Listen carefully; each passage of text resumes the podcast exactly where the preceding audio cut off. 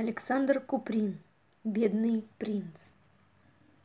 Замечательно, умно, думает сердито девятилетний Даня Иевлев, лежа животом на шкуре белого медведя и постукивая каблуком о каблук поднятых кверху ног.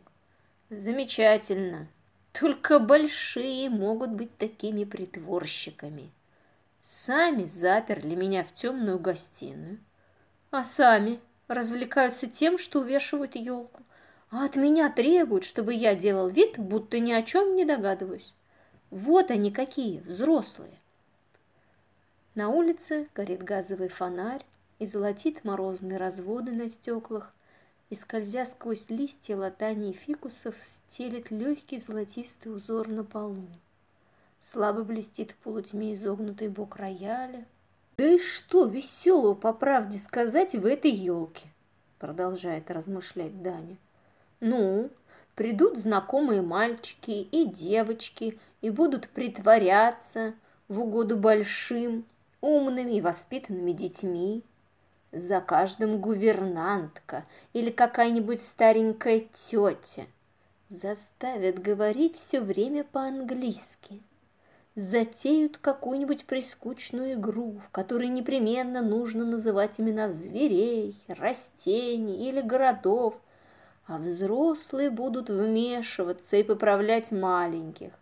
Велят ходить цепью вокруг елки и что-нибудь петь, и для чего-то хлопать в ладоши. Потом все усядутся под елкой, и дядя Ника прочитает вслух ненатуральным, актерским, давлючим, как говорит Сонина няня, голосом рассказ о бедном мальчике который замерзает на улице, глядя на роскошную елку богача. А потом подарят готовальню, глобус и детскую книжку с картинками. Ай, а коньков и лыж уж, наверное, не подарят.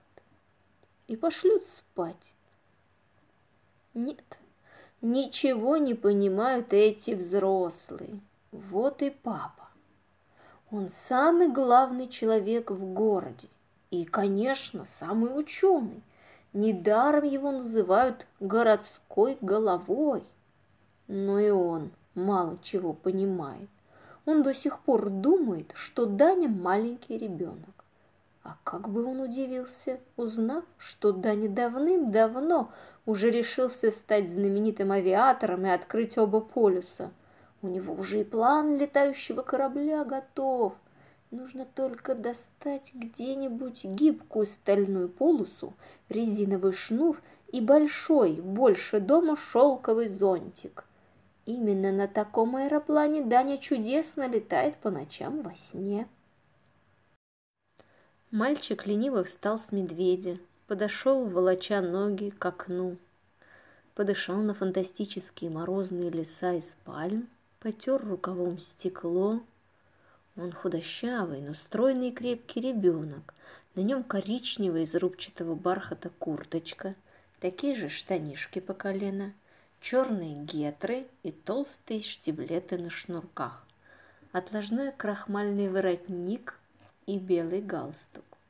Светлые, короткие, мягкие волосы расчесаны, как у взрослого, английским прямым пробором. На его милое лицо мучительно бледно, и это происходит от недостатка воздуха. Чуть ветер немного посильнее или мороз побольше 6 градусов, Даню не выпускают гулять. А если поведут на улицу, то полчаса перед этим укутывают. Гамаши, меховые ботинки, теплый оренбургский платок на грудь, шапка с наушниками, башлачок, пальто на гагачьем пуху, беличьи перчатки, муфта – опротивит и гуляние. И непременно ведет его за руку точно маленького, длинная миссис Дженнерс со своим красным висячим носом, поджатым прыщавым ртом и рыбьими глазами. А в это время летят вдоль тротуара на одном деревянном коньке веселые, краснощекие, с потными счастливыми лицами уличные мальчишки или катают друг друга на салазках, или, отломив от водосточной трубы сосульку, сочно, с хрустением жуют ее. Боже мой, хотя бы раз в жизни попробовать сосульку. Должно быть изумительный вкус. Но разве это возможно? Ах, простуда, ах, дифтерит, ах, микроб, ах, гадость. Ох уж эти мне женщины! Вздыхает Даня, серьезно повторяя любимое отцовское восклицание. Весь дом полон женщинами. Тетя Катя, тетя Лиза, тетя Нина, мама, англичанка. Женщины, ведь это те же девчонки, только старые. Ахают, суетятся, любят целоваться, всего пугаются. Мышей, простуды, собак, микробов. И Даню тоже считают точно за девочку. Это его-то, предводителя Каманчи, капитана пиратского судна, а теперь знаменитого авиатора и великого путешественника. Нет, вот на зло возьму, насушу сухарей, отолью в пузырек папиного вина, скоплю три рубля и убегу тайком юнгой на парусное судно. Денег легко собрать. У Дани всегда есть карманные деньги, предназначенные на дела уличной благотворительности. Нет, нет, все это мечты, одни мечты. С большими ничего не поделаешь, а с женщинами тем более. Сейчас же схватятся и отнимут. Вот нянька говорит часто, «Ты наш принц, и правда, Даня, когда был маленький, думал, что он волшебный принц. А теперь вырос и знает, что он бедный, несчастный принц, заколдованный жить в скучном и богатом царстве. Окно выходит в соседний двор.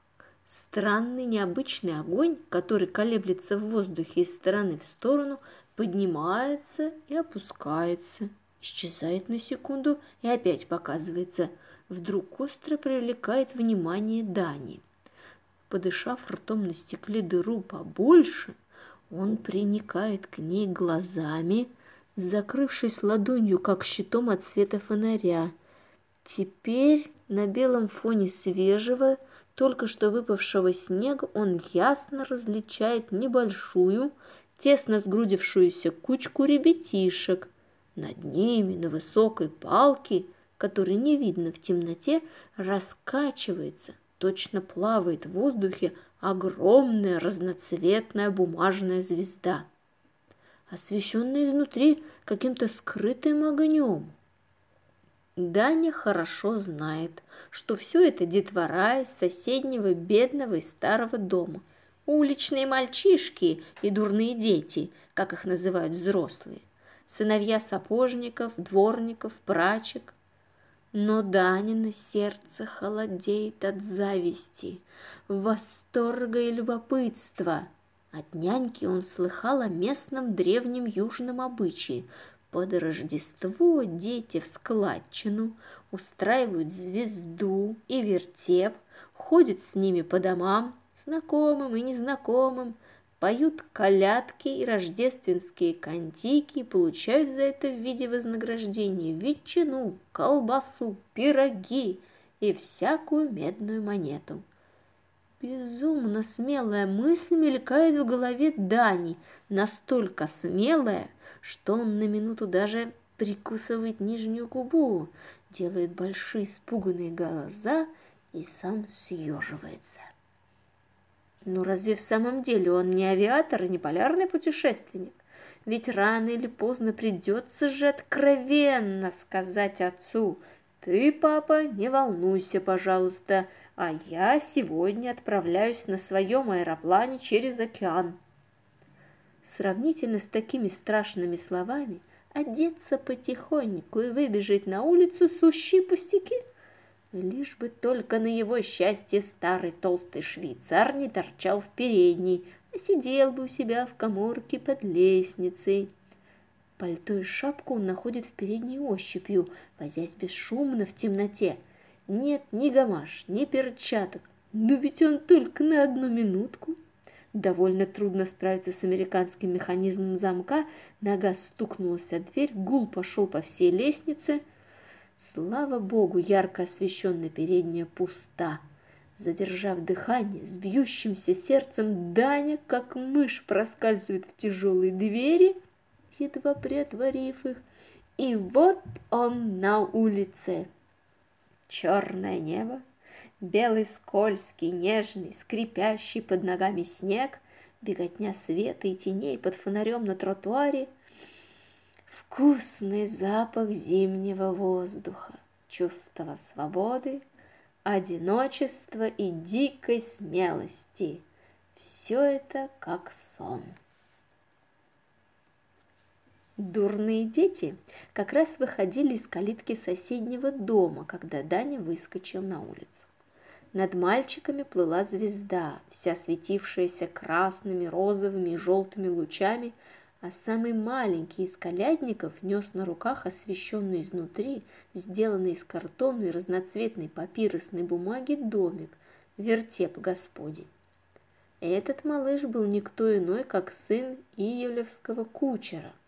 Даня не знал его по имени, но помнил, что этот мальчуган нередко вслед за отцом с большой серьезностью снимал шапку, когда Дане случалось проходить мимо каретного сарая или конюшни.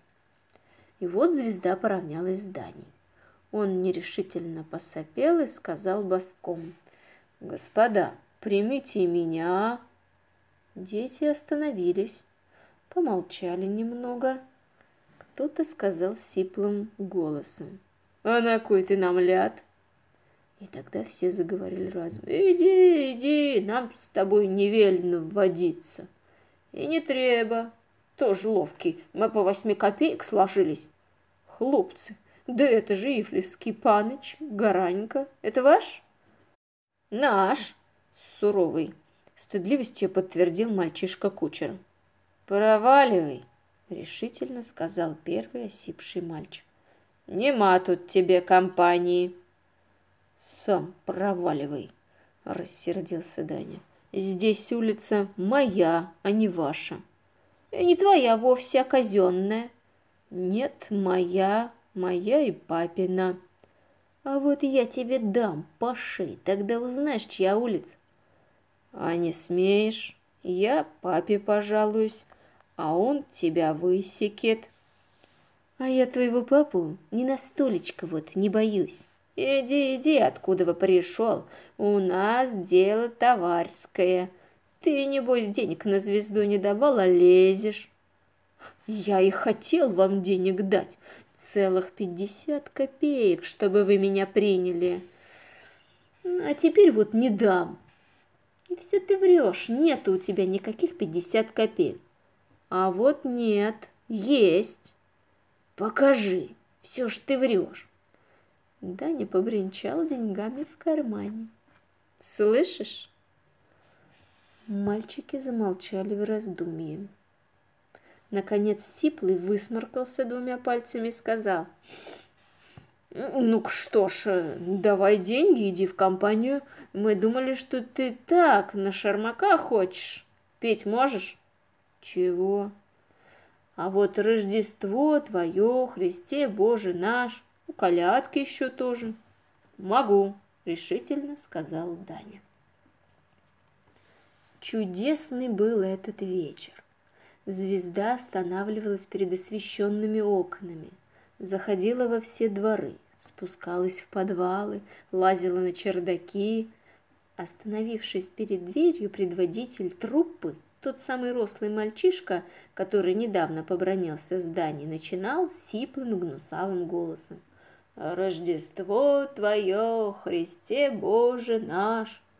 И остальные десять человек подхватывали в разброд, не в тон, но с большим воодушевлением. Иногда дверь отворялась, и их пускали в переднюю. Тогда они начинали длинную, почти бесконечную колядку о том, как шла царевна на крутую гору, как упала с неба звезда красна, как Христос народился, а Ирод замутился.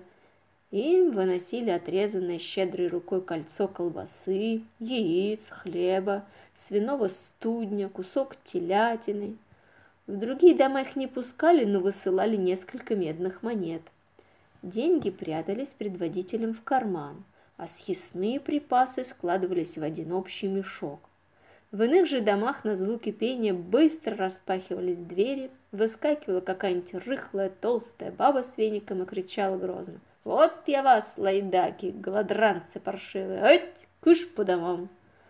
Один раз на них накинулся огромный городовой, закутанный в остроконечный башлык, из отверстия которого торчали белые ледяные усы.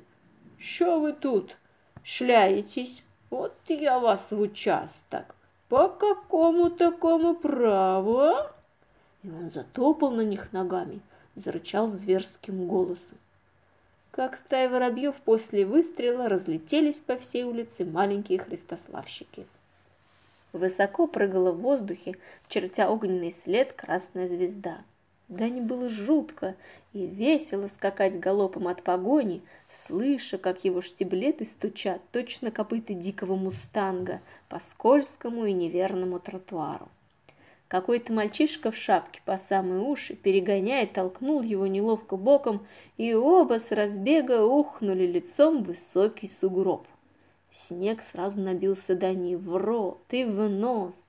Он был нежен и мягок, как холодный невесомый пух, и прикосновение его к пылавшим щекам было свежо, щекотно и сладостно. Только на углу мальчики остановились. Городовой не думал за ними гнаться. Так они обошли весь квартал. Заходили к лавочникам, к подвальным жителям, в дворницкие.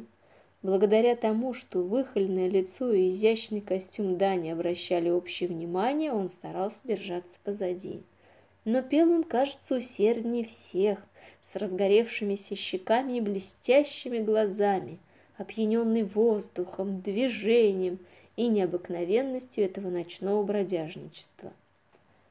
В эти блаженные, веселые, живые минуты он совершенно искренне забыл и о позднем времени, и о доме, и о миссис Дженнерс, и обо всем на свете, кроме волшебной колядки и красной звезды. И с каким наслаждением ел он на ходу кусок толстой, холодной, малороссийской колбасы с чесноком, от которой мерзли зубы, Никогда в жизни не приходилось ему есть ничего более вкусного. И потому при выходе из булочной, где звезду угостили теплыми витушками и сладкими крендельками, он только слабо и удивленно ахнул, увидя перед собой нос к носу тетю Нину и мисс Дженнерс в сопровождении лакея, швейцара, няньки и горничной. Слав тебе, Господи, нашелся, наконец. Боже мой, в каком виде? Без колош, без башлыка. Весь дом с ног сбился из-за тебя, противный мальчишка. Словильщиков давно уже не было вокруг. Как недавно от городового, так и теперь они прыснули в разные стороны, едва только почуяли опасность, и вдали слышался лишь дробный звук их торопливых ног. Тетя Нина за одну руку, мисс Дженнерс за другую повели беглеца домой. Мама была в слезах. Бог знает, какие мысли приходили ей за эти два часа, когда все домашние, потеряв головы, бегали по всем закоулкам дома, по соседям и по ближним улицам. Отец напрасно притворялся разгневанным и суровым и совсем неудачно скрывал свою радость, увидев сына живым и невредимым. Он не меньше жены был взволнованным исчезновением Дани и успел за это время поставить на ноги всю городскую полицию. С обычной прямотой Даня подробно рассказал свои приключения. Ему пригрозили на завтра тяжелым наказанием и послали переодеться. Он вышел к своим маленьким гостям, вымытый, свежий, в новом красивом костюме. Щеки его горели от недавнего возбуждения, и глаза весело блестели после мороза. Очень скучно было притворяться благовоспитанным мальчиком с хорошими манерами и английским языком, но добросовестно заглаживая свою недавнюю вину, он ловко шаркал ножкой, целовал ручку пожилых дам и снисходительно развлекал самых маленьких малышей. «А ведь да не полезен воздух», — сказал отец, наблюдавший за ним издали из кабинета. «Вы дома его слишком много держите в заперти. Посмотрите, мальчик пробегался, и какой у него здоровый вид. Нельзя держать мальчика все время в вате. Но дамы так дружно накинулись на него и наговорили такую кучу ужасов о микробах, дифтеритах, ангинах и о дурных манерах, что отец только замахал руками и воскликнул, весь сморщишь. «Довольно, довольно, будет, будет, делайте, как хотите. Ох уж эти мне женщины!»